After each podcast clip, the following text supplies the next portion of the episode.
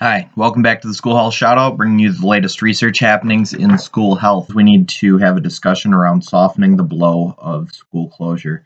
Uh, given the gravity of um, today's video, I'm going to just get the ad out of the way now. Um, so you're welcome. I know most of you only watch for these silly little advertisements, anyways. Anyways, today's brought to you by Off Brand Cereal. As an example, Frosty Flakes. So you'll see here Frosty Flakes, like Frosted Flakes, are uh, flakes that are frosted. Um, but you'll see here on the box cover that there's little raspberries because, as we all know, if you go down to Save-A-Lot uh, and buy the biggest box of cereal they have, you're definitely also going to put little strawberries on it.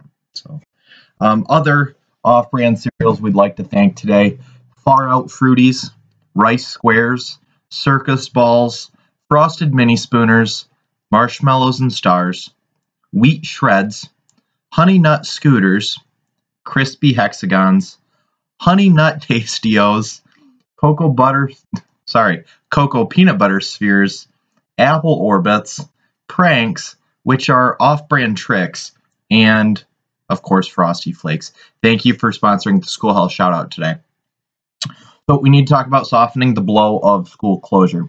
So uh, school closure, great for flattening the curve. That's not the argument here. The research is out on that.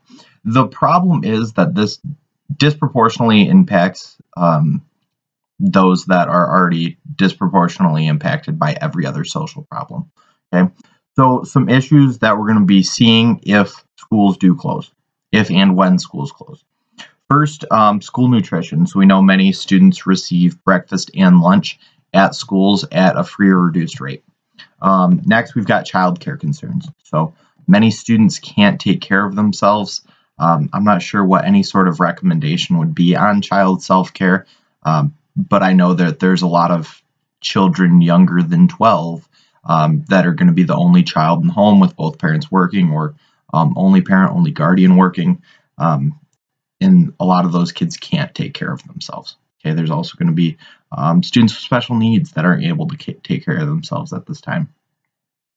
So uh, that's an issue we need to keep in mind. Disrupted learning. Okay, so we already know that um, like summer break disproportionately affect, affects low income students already. Uh, so that's a problem, right? Um, we know that a lot of students, um, especially in rural areas, are going to have a uh, lack of Wi-Fi. They're just not going to have access uh, to the internet, even if there's some great one-to-one device program set up. Um, parents need support, right? Um, and so thinking about what that might look like. Um, and also, this is going to be a very, very tough time on uh, teachers and students. Teachers adapting to online learning and students, sorry, students adapting to online learning, teachers adapting um, to teaching online. Okay, this is really going to hurt our homeless student population. They spend a ton of time each day at school, um, and a lot of times they won't have anywhere else to go to. Okay, um, or the places that they can go to are going to be um, more heavily relied upon as um, we enter into a difficult time. Um, and la- not lastly, income loss. Uh, parents in the service sector are um, a lot more likely to lose their jobs. Um, parents that work in construction that have unemployment benefits running out um, because, you know, a lot of times construction's uh, seasonal, got to make hay when the sun shines. Um, they're they're going to be at risk of having income loss, and when income loss happens, um, then you're running risk for housing insecurity, food insecurity. Um, there's just a lot of problems when the income's not there. And lastly, um, school-based health centers. Um, students receive regular services from their school-based health center. Um, this one's going to hurt, right? Uh, I know a lot of students receive psychological services um, at school because these programs are great and they're set up very well. We need to figure out how those students are still going to get the care they need. Um, so your state can apply for a waiver. This really only uh, helps with the nutrition problem, and it only really helps um, in some districts.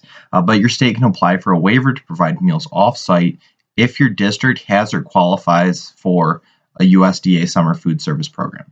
Okay, so if your district doesn't qualify for that, um, that doesn't apply. However, it applies to enough that it, it is relevant, but your state's organization is the one that applies for that, not at the district level. Okay. So um, I've read earlier today that Maine, California, and Washington State have all already done this and gotten approved. Um, I recognize that there's no easy distribution model. That's why you need to consider your strengths of the strengths of your community. Okay, if you're a rural district, that might look like delivery or having um, like smaller community-based centers. Um, whereas if you're an urban school where a lot of students walk in the first place, maybe that's what happens. Okay. Um, biggest thing though is organizing your youth-facing organizations in the community. So uh, going into an issue like this, something that's going to be run into is a lack of resources right? Just an overall lack of resources. That's why we want to ensure that there's not a duplication of effort and that we're working together to prevent that. Okay, so um, youth-facing organizations would be like nonprofits, your United Way, your Salvation Army, your community centers, um, food banks, churches, friendly businesses, um, and teachers and administrators as possible, but they've got a lot of other things going on right now. Okay. In addition to those folks, uh, you're going to want to have people that know people, people that know things, and then people that make things happen, right? Um, utilize your parents in this instance. Okay?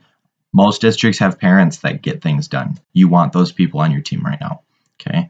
And then based on the issues that you've identified, um, work in small teams to tackle those issues, trying to place um, specific people in the place where they're most helpful. Okay. Based on their specialty. So food banks are tackling food insecurity, things like that. All right. Um, that's all I've got. Stay healthy.